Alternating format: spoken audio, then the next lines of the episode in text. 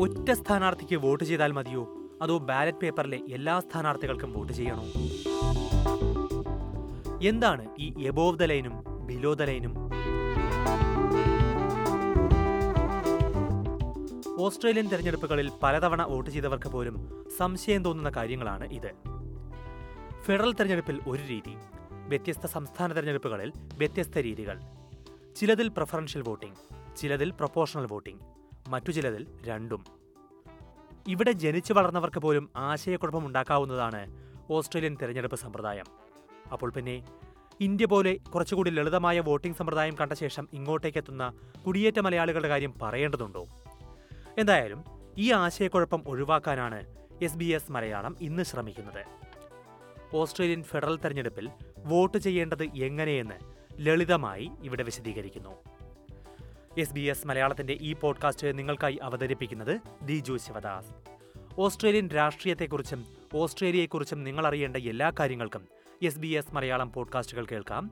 S B S radio ആപ്പിൽ നിന്നോ നിങ്ങൾ പോഡ്കാസ്റ്റ് കേൾക്കുന്ന ഏതൊരു പ്ലാറ്റ്ഫോമിൽ നിന്നോ. ഒന്ന് ദശാംശം ഏഴ് കോടി ഓസ്ട്രേലിയക്കാരാണ് ഈ ഫെഡറൽ തെരഞ്ഞെടുപ്പിൽ വോട്ട് ചെയ്യാനായി വോട്ടർ പട്ടികയിൽ പേര് ചേർത്തിരിക്കുന്നത്. വോട്ടെടുപ്പ് ദിവസം ഓരോ മണിക്കൂറിലും പത്ത് ലക്ഷം വോട്ടർമാർ വീതം പോളിംഗ് സ്റ്റേഷനിൽ എത്തുമെന്നാണ് വിലയിരുത്തൽ. എല്ലാ ഓസ്ട്രേലിയൻ പൗരന്മാരും വോട്ട് ചെയ്യേണ്ടത് നിർബന്ധമാണ് എന്നറിയാമല്ലോ. അപ്പോൾ അറിഞ്ഞിരിക്കേണ്ട ആദ്യ കാര്യം നിങ്ങളുടെ സീറ്റിലെ സ്ഥാനാർത്ഥിക്ക് തന്നെയാണ് വോട്ട് ചെയ്യുന്നത് എന്ന് ഉറപ്പാക്കുകയാണ്. ഏതാണ് നിങ്ങളുടെ ഇലക്ട്രേറ്റ് എന്നറിയാത്തവരുണ്ടാകും അത് എങ്ങനെ കണ്ടെത്താമെന്ന് തെരഞ്ഞെടുപ്പ് കമ്മീഷൻ വക്താവ് ജസ് ലില്ലി വിശദീകരിക്കുന്നു. There are 151 federal electoral divisions in Australia, and we've got a great tool on the website, aec.gov.au. You'll be able to input your suburb or postcode to find out what electoral division you'll be voting in. But you can also give us a call on 13 23 26 to talk to an AEC staff member or access our telephone interpreter services. ഓരോ ഇലക്ട്രേറ്റിലും നിരവധി polling കേന്ദ്രങ്ങളുണ്ടാകും നിങ്ങളുടെ സംസ്ഥാനത്തെ ഏത് polling കേന്ദ്രത്തിൽ വേണമെങ്കിലും നിങ്ങൾക്ക് vote ചെയ്യാം എന്നാണ് നിയമം. വോട്ടെടുപ്പ് ദിവസം സംസ്ഥാനത്തിന് പുറത്താണെങ്കിൽ സംസ്ഥാനാന്തര വോട്ടിംഗ് കേന്ദ്രങ്ങളിൽ വോട്ട് രേഖപ്പെടുത്താം. ഇതിന്റെ വിശദാംശങ്ങളും തെരഞ്ഞെടുപ്പ് കമ്മീഷൻ വെബ്സൈറ്റിൽ ലഭ്യമാണ്. You'll be able to input your suburb and your postcode, and our tool will help you find who your candidates are as well as where you can actually cast your vote. തെരഞ്ഞെടുപ്പ് commission mobile voting ടീമുകളെയും സജ്ജമാക്കാറുണ്ട്. Age care കേന്ദ്രങ്ങളിലും ഉൾനാടൻ പ്രദേശങ്ങളിലുമൊക്കെ ഇത്തരം ടീമുകളെത്തി എല്ലാവരുടെയും vote ഉറപ്പാക്കും. Voting ദിവസം നിങ്ങൾക്ക് അസൗകര്യമുണ്ടെങ്കിൽ നേരത്തെ വോട്ട് ചെയ്യാൻ അഥവാ എയർലി വോട്ട് ചെയ്യാനോ പോസ്റ്റൽ വോട്ട് ചെയ്യാനോ കഴിയും. പക്ഷേ എല്ലാവർക്കും പറ്റില്ല നിർദ്ദിഷ്ട കാരണങ്ങളാൽ വോട്ടെടുപ്പ് ദിവസം വോട്ട് ചെയ്യാൻ കഴിയാത്തവർക്ക് മാത്രം. തെരഞ്ഞെടുപ്പ് കമ്മീഷന്റെ വെബ്സൈറ്റ് സന്ദർശിച്ച് തപാൽ വോട്ടിങ്ങിന് അപേക്ഷിക്കാം. If you have a barrier to voting on election day, there are early voting centres in the weeks leading up to polling day. And likewise, if you're unable to get to an early voting centre, you can cast a postal vote as well. തെരഞ്ഞെടുപ്പ് commission വക്താവ് യക്കിൻ Smith ആണ് ഇത്. Covid മൂലം isolate ചെയ്യുന്നവർക്കായി ഈ വർഷം telephone voting സമ്പ്രദായവും ഒരുക്കിയിട്ടുണ്ട്. അതിന്റെ വിശദാംശങ്ങൾ ഇനിയും തെരഞ്ഞെടുപ്പ് കമ്മീഷൻ വ്യക്തമാക്കിയിട്ടില്ല. ഇനി വോട്ടെടുപ്പ് ദിവസം നിങ്ങൾ വിദേശത്താണെങ്കിലും വോട്ട് ചെയ്യാൻ കഴിയും. തപാൽ വോട്ടിംഗ് ആണ് തെരഞ്ഞെടുപ്പ് കമ്മീഷൻ നിർദ്ദേശിക്കുന്ന പ്രധാന മാർഗം. അതിനായി നേരത്തെ അപേക്ഷിക്കണം. ചില രാജ്യങ്ങളിൽ ഓസ്ട്രേലിയൻ കോൺസുലേറ്റിലെത്തി നേരിട്ട് വോട്ട് ചെയ്യാമെങ്കിലും ഇന്ത്യയിലെ കോൺസുലേറ്റുകളിൽ ഈ സൗകര്യം ഒരുക്കിയിട്ടില്ല. വോട്ടെടുപ്പ് ദിവസം പോളിംഗ് കേന്ദ്രത്തിലെത്തുമ്പോൾ മിക്ക രാഷ്ട്രീയ പാർട്ടികളും എങ്ങനെ വോട്ട് ചെയ്യണമെന്ന നിർദ്ദേശമടങ്ങിയ കാർഡുകൾ നിങ്ങൾക്ക് നൽകും. അത് ആ പാർട്ടികളുടെ പ്രിഫറൻസ് ആണ്. ഒരു പാർട്ടിയെ നിങ്ങൾക്ക് താല്പര്യമുണ്ടെങ്കിൽ പോലും അവർ നിർദ്ദേശിക്കുന്ന രീതിയിൽ തന്നെ വോട്ട് ചെയ്യണമെന്നില്ലെന്ന് തെരഞ്ഞെടുപ്പ് വിദഗ്ധനായ വില്യം ബോ പറയുന്നു What the parties do is that they hand out how to vote cards at polling booths on election day that recommend that you fill out your ballot paper a certain way. You don't have to vote that way, it's just a recommendation.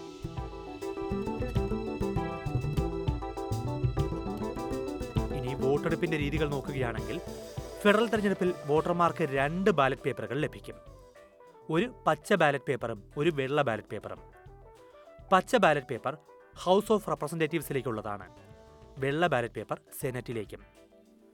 മുൻപ് പല റിപ്പോർട്ടുകളിലും സൂചിപ്പിച്ച പോലെ ഇന്ത്യയിലെ ലോക്സഭയ്ക്ക് സമാനമാണ് house of representatives രാജ്യസഭയ്ക്ക് സമാനമാണ് senate. ഇന്ത്യയിൽ സംസ്ഥാന M L എമാരാണ് രാജ്യസഭാ അംഗങ്ങളെ തിരഞ്ഞെടുക്കുന്നതെങ്കിൽ ഇവിടെ നമ്മൾ ജനങ്ങൾ തന്നെ സെനറ്റർമാരെ തിരഞ്ഞെടുക്കുന്നു എന്ന വ്യത്യാസം മാത്രം. ഹൗസ് ഓഫ് റെപ്രസെന്റേറ്റീവ്സ് അഥവാ ജനപ്രതിനിധി സഭയിലേക്ക് നിങ്ങളുടെ സീറ്റിൽ നിന്നുള്ള ഒറ്റ അംഗത്തെ തിരഞ്ഞെടുക്കാനാണ് നിങ്ങൾ വോട്ട് ചെയ്യുന്നത്. നൂറ്റി അൻപത്തി ഒന്ന് സീറ്റുകളിൽ നിന്നായി നൂറ്റി അൻപത്തൊന്ന് അംഗങ്ങളെ അങ്ങനെ തിരഞ്ഞെടുക്കുന്നു. ജനപ്രതിനിധി സഭയിൽ കൂടുതൽ സീറ്റുകൾ നേടുന്ന പാർട്ടിയാണ് സർക്കാർ രൂപീകരിക്കുക. It's in the lower house that the government is formed, and it is the party that wins the most seats in the lower house that typically forms government. അങ്ങനെ ഭൂരിപക്ഷം നേടുന്ന പാർട്ടിയുടെയോ മുന്നണിയുടെയോ നേതാവ് പ്രധാനമന്ത്രിയാകും. പ്രിഫറൻഷ്യൽ വോട്ടിംഗ് സമ്പ്രദായമാണ് ഹൗസ് ഓഫ് റെപ്രസെന്റേറ്റീവ്സിൽ അതായത് ബാലറ്റ് പേപ്പറിലുള്ള എല്ലാ സ്ഥാനാർത്ഥിക്കും നിങ്ങളുടെ പ്രിഫറൻസ് അഥവാ മുൻഗണനാക്രമം നൽകണം. നിങ്ങൾക്ക് ഏറ്റവും താൽപ്പര്യമുള്ള സ്ഥാനാർത്ഥിക്ക് നേരെ ഒന്ന് അടുത്ത സ്ഥാനാർത്ഥിക്ക് നേരെ രണ്ട് തുടങ്ങി എല്ലാ സ്ഥാനാർത്ഥികൾക്കും ഇത്തരത്തിൽ വോട്ട് നൽകണം. ഇത് എന്തിനാണെന്ന് ചിലർക്കെങ്കിലും സംശയം തോന്നാം. അതറിയണമെങ്കിൽ വോട്ടെണ്ണൽ രീതി കൂടി മനസ്സിലാക്കണം. ഇന്ത്യയിലൊക്കെ ഉള്ളതുപോലെ കേവല ഭൂരിപക്ഷം കിട്ടുന്ന സ്ഥാനാർത്ഥിയല്ല ഇവിടെ ജയിക്കുന്നത്. മറിച്ച് അൻപത് ശതമാനത്തിൽ കൂടുതൽ വോട്ട് കിട്ടുന്ന സ്ഥാനാർത്ഥിയാണ്. അവിടെയാണ് ഈ പ്രിഫറൻഷ്യൽ വോട്ട് വരുന്നത്. ആദ്യ റൗണ്ട് വോട്ടെണ്ണലിൽ ഒരു സ്ഥാനാർത്ഥിക്കും അൻപത് ശതമാനം വോട്ട് കിട്ടിയില്ലെങ്കിൽ ഏറ്റവും കുറച്ച് വോട്ട് കിട്ടുന്ന സ്ഥാനാർത്ഥിയെ പുറത്താക്കും. ആ സ്ഥാനാർത്ഥിക്ക് ലഭിച്ച രണ്ടാം പ്രിഫറൻസ് വോട്ടുകൾ മറ്റു സ്ഥാനാർത്ഥികൾക്ക് വീതിച്ചു നൽകും. അങ്ങനെ ഏതെങ്കിലും ഒരു സ്ഥാനാർത്ഥിക്ക് അൻപത് ശതമാനത്തിലേറെ വോട്ട് കിട്ടുന്നതുവരെ ഈ പ്രക്രിയ തുടരുകയും അൻപത് ശതമാനത്തിലേറെ വോട്ട് കിട്ടുന്ന സ്ഥാനാർത്ഥി ജയിക്കുകയും ചെയ്യും The seat is not simply won by the candidate who gets the most crosses next to their boxes on the ballot papers. You have to get 50% of the vote in order to win the seat. If nobody gets 50% of the vote, then you exclude the last place candidates. You look at those ballot papers again, and then you move those votes on to whoever they put second. And you keep eliminating the last place candidate until you end up with a candidate who does have over 50% of the vote. ഒരു സ്ഥാനാർത്ഥി ജയിച്ചാലും മറ്റെല്ലാ വോട്ടുകളും ഇത്തരത്തിൽ എണ്ണിയാണ് to party preferred ഫലം കണ്ടുപിടിക്കുന്നത് അതായത് നിങ്ങൾ ഏതു ചെറിയ പാർട്ടിക്ക് വോട്ട് ചെയ്താലും വോട്ടെണ്ണൽ കഴിയുമ്പോൾ നിങ്ങളുടെ വോട്ട് പോകുന്നത് ഏറ്റവും മുകളിലെത്തുന്ന രണ്ട് പാർട്ടികളിൽ ഒന്നിലേക്ക് തന്നെയാണ്. ഇത് മനസ്സിൽ വെച്ച് വേണം പ്രിഫറൻസ് നൽകാൻ.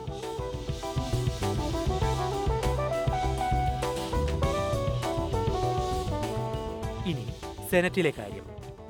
സെനറ്റിലേക്കാകട്ടെ നിങ്ങളുടെ സംസ്ഥാനത്തോ ടെറിട്ടറിയിലോ നിന്നുള്ള എല്ലാ അംഗങ്ങളെയും തിരഞ്ഞെടുക്കാനാണ് വോട്ട് ചെയ്യുന്നത്. ഓരോ സംസ്ഥാനത്ത് നിന്നും പന്ത്രണ്ട് അംഗങ്ങൾ വീതവും രണ്ട് ടെറിട്ടറികളിൽ നിന്ന് രണ്ട് പേർ വീതവുമാണ് സെനറ്റിലുള്ളത്. അങ്ങനെ എഴുപത്തിയാറ് സെനറ്റർമാർ. അതിൽ പകുതി പേരെയാണ് ഓരോ ഫെഡറൽ തെരഞ്ഞെടുപ്പിലും തിരഞ്ഞെടുക്കുക. സംസ്ഥാനത്തെ എല്ലാ സെനറ്റർമാരെയും തിരഞ്ഞെടുക്കാനാണ് വോട്ട് ചെയ്യുന്നത് എന്നതിനാൽ വെള്ള ബാലറ്റ് പേപ്പർ വളരെ വലുതായിരിക്കും. പക്ഷേ വോട്ട് ചെയ്യുന്നതിന് ചില അടിസ്ഥാന നിർദ്ദേശങ്ങളാണ് ഉള്ളത്. But voting can be quite simple because there are two different ways you can do it. There are boxes above the line and boxes below the line. Boxes above the line, there are one for each party. The quickest and simplest way to vote is to pick your six favourite parties and number them in order of your preference from one to six. If you are particular about which candidates you want to vote for, you can number a lot more boxes below the line. If you vote below the line, you have to number at least 12 boxes. അതായത് above the line അഥവാ ലൈനിന് മുകളിലാണെങ്കിൽ ആറ് ബോക്സുകളിലും below the line അഥവാ ലൈനിന് താഴെയാണെങ്കിൽ പന്ത്രണ്ട് ബോക്സുകളിലും preference vote ചെയ്തിരിക്കണം. സെനറ്റിലെ വോട്ടെണ്ണലും വ്യത്യസ്ത രീതിയിലാണ്. നിരവധി ഗണിത സമവാക്യങ്ങളുടെ അടിസ്ഥാനത്തിലാണ് ഈ വോട്ടെണ്ണൽ. സെനറ്റിലേക്ക് തിരഞ്ഞെടുക്കപ്പെടണമെങ്കിൽ ഓരോ സ്ഥാനാർത്ഥിയും നിശ്ചിത കോട്ട വോട്ട് നേടണം. ഓരോ സംസ്ഥാനത്തെയും ആകെ സാധുവായ വോട്ടുകളും ഒഴിവുള്ള സീറ്റുകളുടെ എണ്ണവും കണക്കിലെടുത്ത് ഒരു ഫോർമുലയുടെ അടിസ്ഥാനത്തിലാണ് കോട്ട നിർണയിക്കുന്നത് ആദ്യ വോട്ടെണ്ണലിൽ തന്നെ ഈ കോട്ട ലഭിക്കുന്നവർ തിരഞ്ഞെടുക്കപ്പെടും. അവർക്ക് അധികം ലഭിക്കുന്ന വോട്ടുകൾ മറ്റു ചില ഗണിത സമവാക്യങ്ങളുടെ അടിസ്ഥാനത്തിൽ മറ്റു സ്ഥാനാർത്ഥികൾക്കായി വീതിച്ചു നൽകും. ഏറ്റവും കുറച്ച് വോട്ട് ലഭിക്കുന്ന സ്ഥാനാർത്ഥിയെ പുറത്താക്കിയ ശേഷം അവരുടെ പ്രിഫറൻസ് വോട്ടുകളും ഇത്തരത്തിൽ വീതിക്കും. ഇത്തരത്തിൽ നിരവധി ആഴ്ചകൾ എടുത്തു മാത്രമാകും ക്വാട്ട ലഭിക്കുന്ന സ്ഥാനാർത്ഥികളെ സെനറ്റിലേക്ക് തിരഞ്ഞെടുക്കുക.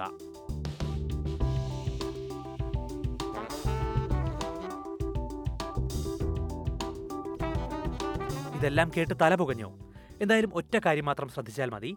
സെനറ്റിലേക്കായാലും ഹൗസ് ഓഫ് റെപ്രസെന്റേറ്റീവ്സിലേക്കായാലും നിശ്ചിത എണ്ണം ബോക്സുകളിൽ വോട്ട് ചെയ്യാതിരിക്കുകയോ അല്ലെങ്കിൽ പ്രിഫറൻസ് നമ്പറുകളല്ലാതെ മറ്റെന്തെങ്കിലും തരത്തിൽ വോട്ട് നൽകുകയോ ചെയ്താൽ ആ വോട്ട് അസാധുവാകും. ബോക്സിൽ ടിക്കോ ക്രോസോ ഒക്കെ ഇട്ടാലും വോട്ട് അസാധുവാണ്. വോട്ട് ചെയ്തില്ലെങ്കിൽ എന്താണ് സംഭവിക്കുക? നിസാര തുകയാണെങ്കിൽ പോലും നിങ്ങൾ പിഴ നൽകേണ്ടി വരുമെന്ന് തെരഞ്ഞെടുപ്പ് കമ്മീഷൻ വക്താവ് യക്കിൻ സ്മിത്ത് പറയുന്നു If anybody who enrolled doesn't turn up to a polling place and cast a vote, they could be issued with what we call a non-voter notice. If you have a valid reason, that's fine. You just let us know. Otherwise, you have to pay the $20 fine. And if we don't get a response from that non-voter notice, it could end up in court with a $170 fee and associated court costs. പക്ഷേ അതിനേക്കാൾ വലിയൊരു നഷ്ടമുണ്ട് ഓസ്ട്രേലിയയുടെ ഭാവി നിർണയിക്കുന്നതിൽ ഓസ്ട്രേലിയക്കാരായ നിങ്ങളുടെ ശബ്ദം കേൾക്കാതെ പോകുന്നു എന്ന നഷ്ടം വോട്ടെടുപ്പിന്റെയും വോട്ടെണ്ണലിന്റെയും കൂടുതൽ വിശദാംശങ്ങൾക്ക് A E C dot G O V dot A U എന്ന തെരഞ്ഞെടുപ്പ് കമ്മീഷൻ വെബ്സൈറ്റ് സന്ദർശിക്കാം.